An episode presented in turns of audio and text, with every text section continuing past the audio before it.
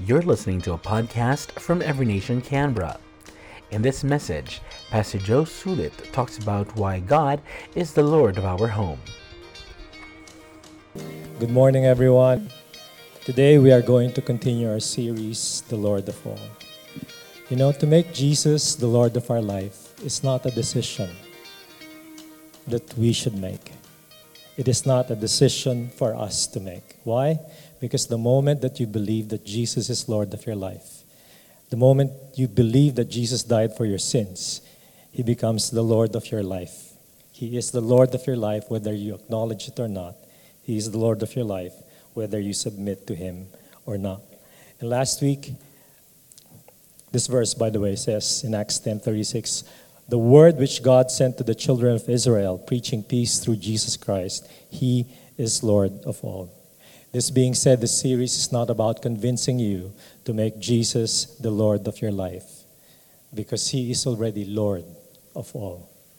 My prayer and my desire is for us to come to a place where we acknowledge this and fully surrender that all that we have, our families, everything, they all belong to the Lord because He is Lord of all. And as I was saying, Alex, two weeks ago, preached about Jesus is the Lord of our life. It was a very moving and powerful sermon. And it really made me cry. Not because I realized that Jesus is the Lord of my life, but because I realized that in my life journey, it was very often that He wasn't. Last week, Aaron talked about Jesus is the Lord of our possessions. I liked how he told about the story of the merchant who was selling a very expensive pearl and what it takes to own it. And that pearl is Jesus Christ. In the end, it's about accepting that we don't own anything. Our family, our cars, our possessions, they all belong to God. Everything belongs to the Lord. Today we'll be talking about Jesus is the Lord of our home. And next week, Nathan will talk about Jesus as the Lord of our time. Today we'll be talking about Jesus, the Lord of our home. And as I said a while ago, this is not for you, and I'm not asking you to make Jesus the Lord of your home, because He is already the Lord of your home, whether you acknowledge it or not. Your home is one of God's truly great graces in your life. It doesn't matter where you, where you own it, if you own it or you're renting it, whether the space is large or small, whether you're married, single, you have children, He has given this gift to you freely, and He's very interested in how you're going to choose to use this home, how you value it, and how you're going to use it. Our prayer today is that we will completely understand, embrace, and acknowledge that Jesus is the Lord of our home. One of the most exciting times in our life is when we actually already have the capability, the resources to buy a property. And I remember when we had that opportunity five years ago, the first thing that you go to, of course, is online and look at Allhomes or Zango or whatever uh, site there is, and start looking for houses, right? And see if it fits your budget. It's a very exciting process, scary at the same time, especially nowadays. Imagine this four bedroom house when we were looking at it like about five years ago. A four bedroom house in Forde would only cost you about seven or eight hundred. Now it's 1.4 million. It's so disheartening to know that houses are very, very expensive these days. So, this is the house that we saw in Throsby five years ago. The address is 6 Dragon Street. And this was the backyard. It was a good sized backyard. And I remember our neighbor giving us the opportunity to use their garage so we could fit in all our stuff there. We moved from a five bedroom, almost six bedroom house in Bonner, and all the kids have gone except Mickey. So I had to Tetris all our stuff into a small garage. I was able to fit it in. Kuya Bert was so uh, generous to have uh, lent us uh, their garage. So we were able to s- save money on uh, storage cost. So this was December 19, 2018, when we had our first key and opened the property as our home for the very first time. And there were a series of events, decisions, and a lot of uncertainties before we came to this point where we already have the key, and God led us to this home. And He brought us here for a reason. Number one, I'd like you to know that your address, wherever that is, is not a coincidence.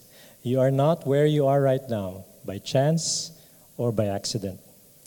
You don't live in your address right now because it's closer to work, because it's the one that you were able to afford, it's closer to the bus stop, or you already had the money to be able to buy one and had the capacity to borrow from the bank. You live where you live right now because God deliberately and sovereignly placed you there. And He orchestrated, if you can look back, He orchestrated every single event, decision, or circumstance, every paper that has to be signed, document that has to be submitted that led you to this place that you call home. We all have our stories before we got our home, right? The dramas and the tears and the excitement and the uncertainty. He brought us home one small detail at a time. In Acts 17 24 to 27, it says, The God who made the world and everything in it is the Lord of heaven and earth and does not live in temples built by human hands. The God who made the world and everything in it. It says here, He made from one man every nation of mankind to live on all the face of the earth, having determined allotted periods and the boundaries of your dwelling place, that they should seek God and perhaps feel their way toward Him and find Him. Yet He's actually not far from each one of us. You are where you are not by chance. It was determined by God. God determined and allotted all the periods and the boundaries of your dwelling place. Why you are in Canberra in the season of your life, and why He has settled you now in the place you call home. What's the purpose? We find the answer in the same scripture. The purpose is for us to seek. You have a place called home for you to seek God and find Him. You do not have a home by accident. Your home is an invitation for you to seek God and the commission to help others find God. So, where do we start? How do we actually seek God in our homes? It starts with one thing that we have to denounce, and Aaron talked about it last week. It starts by denouncing any claim that we have over our homes, our properties, everything that we own, and acknowledging that nothing comes from us. You must have worked hard for it, saved up for it, but it all comes from God. Everything belongs to the Lord, including the home that you live in and everything that your home represents. God expects us to honor Him with our home and honor Him in our homes. But how do we make Jesus the Lord of our home? In Joshua 24 15, it says, But as for me and my house, we will serve the Lord. This verse is very popular. You can buy uh, posters and framed pictures of this verse on Etsy and on eBay online. This is a good place to start. But the sad thing, for most of us, even well meaning Christians, this eventually becomes just a decoration in the house. You probably have a verse in your house that you just walk past by every day right? We start off well, but somewhere along the busyness of life, we get distracted with the things of the world. Making Jesus the Lord of our home starts with the right foundation. This is what a foundation of a house in Australia looks like. In the Philippines, it's much different, right? They would have to dig deeper and build stronger foundations. And of all the things that would show up in an inspection report, and Double would know this, any fault in the foundation would cost you a lot of money and a lot of headaches. So people simply walk away from a bad foundation. And that's for a good reason. Just as houses are built on a strong foundation, our homes should be built on the foundation of Christ and Christ alone. Everything starts with a good foundation. And our prayer, my prayer, is that may we, may we build our home on the foundation of Christ and nothing less. It's not too late. If Christians are to maintain and steward a home in a meaningful way, we must build our homes on the foundation of Christ. Regardless of whether you own the home or you rent it, you've been there for 25 years. Unlike the physical foundation, which is very difficult to rebuild, we can rebuild the foundation of our home right now, the spiritual foundation of our home, on Christ Jesus and nothing else. We all desire homes that are beautiful, homes that are comfortable, homes where we will feel secure and safe. We all want to have a house that probably looks like this. And we often make plans, you know, go extra length to make our house look more beautiful. Probably buy a better couch, you know, repaint this, build a deck outside, change some lights, and stuff that you make your home a lot better in terms of how it looks and how comfortable it is. But we often do not make room for God to speak in our homes.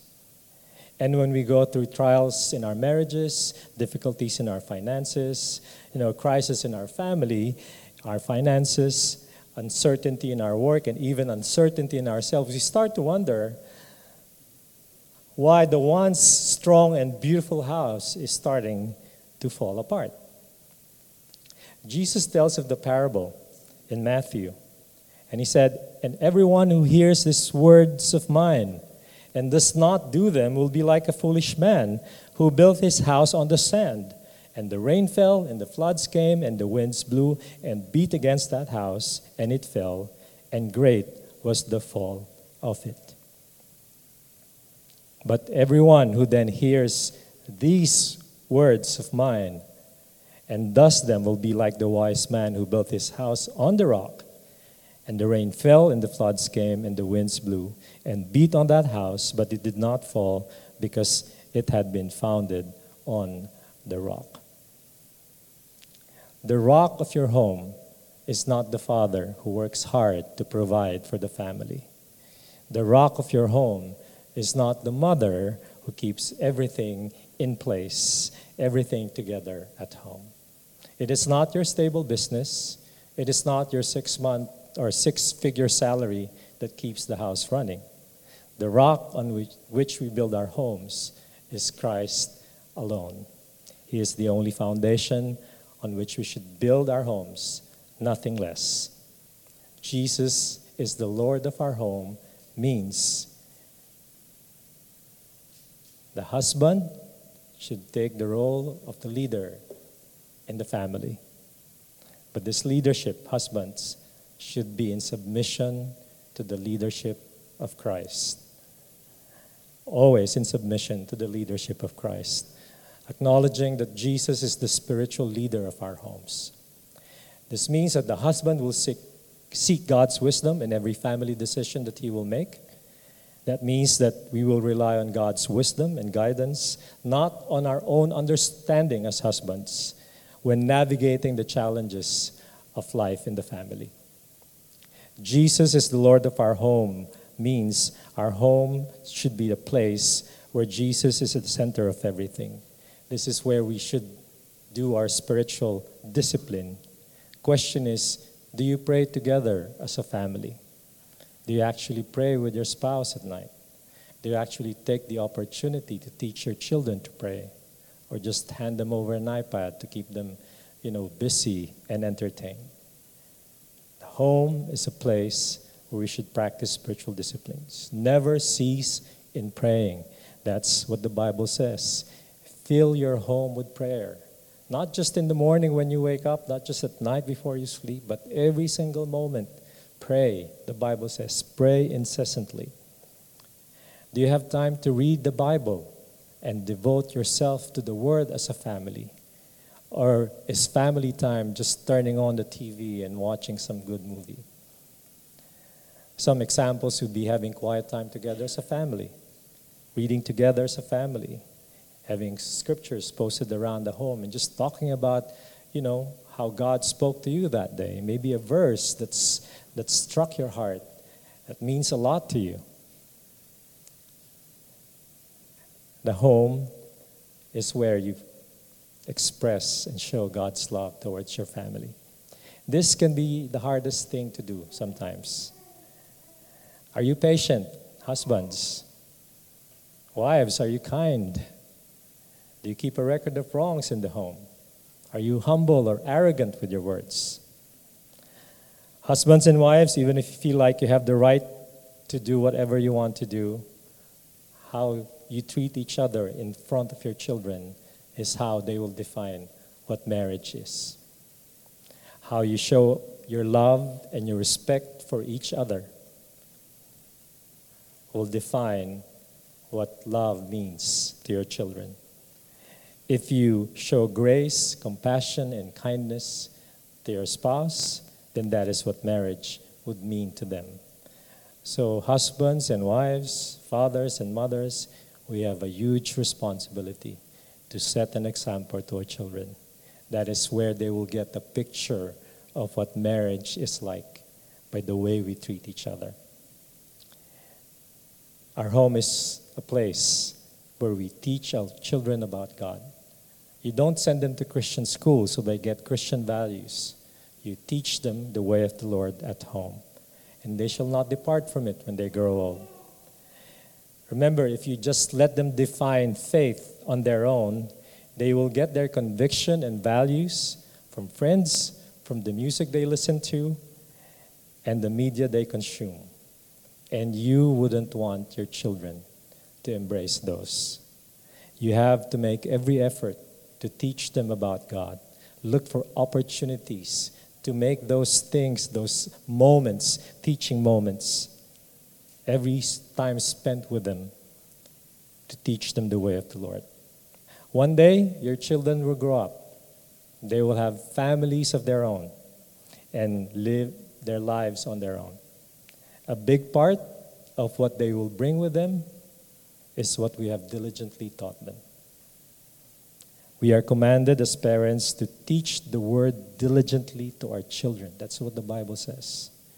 It's our responsibility. Because the word will be lamp to their feet and that will guide them the fear and the knowledge of the Lord. The second thing that I want to talk about is attachment. The Bible says the boundaries of our dwelling place has been appointed and set by God. He wants you to steward your blessings wisely. The house, the home that you live in, is a blessing that God wants you to enjoy, but at the same time, He wants you to steward it wisely. He also wants you to know that the house that you're living in right now, that nice, comfy bed that you sleep in at night, is fleeting. My prayer is that we will remember, no matter how beautiful and comfortable you are at your home, that this is really not your home. We hold on to it because it's a blessing from the Lord. We enjoy it because it's God's gift to us. But He also wants us to hold it loosely and not be too attached to it that we forget where our real home is. Where we should really invest and store our treasures into is the eternal home that awaits us all. We may live here for a season 25, 30, 60 years, God knows. But all of these, they're all temporary. In Hebrews 10:34 it says, "Our citizenship is in heaven, and from it we await a savior, the Lord Jesus Christ." If we love, follow and serve Christ wherever we live in the world, whether it's here in the Philippines, in Canada, wherever, we all know that we belong to someone else. And we belong somewhere else. This does not mean that you don't treasure your home, you don't enjoy it. God has given this to us for these days, for the sake of His glory, and for us to have joy in Him. And with the heart set on our final everlasting home. The third one that I want to point out is that we make our home a home for others. Now, this may seem difficult for a lot of people who want their own privacy, who want their own space for themselves. When God gives us a home, He wants us to immediately care for our family, but He also has other people in mind. Remember that. The New Testament makes it clear that God wants every Christian home, whether we are single, married, or parents, to be a home for people outside our, our home. Sometimes, literally, invite people to your home physically, or often more spiritually and emotionally. The most effective resource given to Christians, remember this, is the key to your front door. I know this may sound difficult for most of us. The church grew in numbers during the first few hundred years, not because there were a lot of synagogues and temples, but a lot of people opened their homes for fellowship, for prayer, for meals, and for devotion to the word. In Romans 12:13, Paul says, "Contribute to the needs of the saints and seek to show hospitality." Hebrews 13:2, "Do not neglect to show hospitality to strangers." Meaning wherever you are, whatever it is that you call home, bring people home with you and use your home to serve the needs of others. And when you show hospitality, do not do it with grumbling. I know it's easy to complain about having to clean the house after inviting some people or making extra food or you know you have to change your plans because people are coming over and you you will be inconvenienced that's for sure but the bible says offer hospitality to one another without grumbling whether your house smells like sinigang, adobo, or pizza, grumble free hospitality and generosity will produce the aroma of Christ to God among those who are being saved and those who are perishing. That distinct, beautiful smell will fill your home. They will see God and Christ, the love of Jesus, so alive in you because of your generosity and your openness, your willingness to share your home to others. Jesus is the Lord of our homes means we should stand on a firm and strong foundation, build our homes on the foundation of Christ and Christ alone. And my prayer really is for us to build our home on Christ, not on things of the world. I hope that however you treasure the place you are in right now, know that this is just a temporary place. This is not our permanent abode. May we remember that this is not our home, and may we hold it loosely in our arms. And number three, our home is not just ours, but it's also a home for others. The Bible says, As for me and my house, we will serve the Lord. This powerful declaration reminds us of the choice that we have to make. Remember, it's a choice to make your home a place of worship, a place of devotion, a home where Jesus is the foundation and at the center of everything. So don't forget the foundation on which we build our homes is Jesus.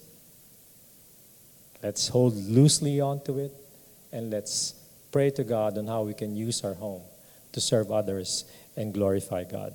Let's pray. Heavenly Father, we thank you for your word today. We thank you for reminding us, Lord, about our homes. May this be our commitment today to make Jesus the Lord of our home, to make Jesus the Lord of our life, the Lord of our possessions, the Lord of our time, the Lord of all. Lord, help us to completely surrender all that we are, all that we have. May you guide our families towards the life of faith, knowing that everything we have, everything, belongs to you. Lord, I pray that you would give us the grace today, right now to surrender the idols that we have built for ourselves and let go of anything that keeps you from being the Lord of our life and the Lord of all. This we pray in Jesus' name. And everyone say, Amen. Praise God. Let's give God a praise. You just heard a message from Every Nation Canberra. For more podcasts and for more information on Every Nation Canberra, please visit everynationcanberra.org. Follow us on Facebook at facebook.com slash everynationcanberra and on Instagram at instagram.com slash encanberra. We meet every Saturday at 104 The Valley Avenue, Gungahlin. Would you like to be connected to a tag group? Email us at everynationcanberra at gmail.com.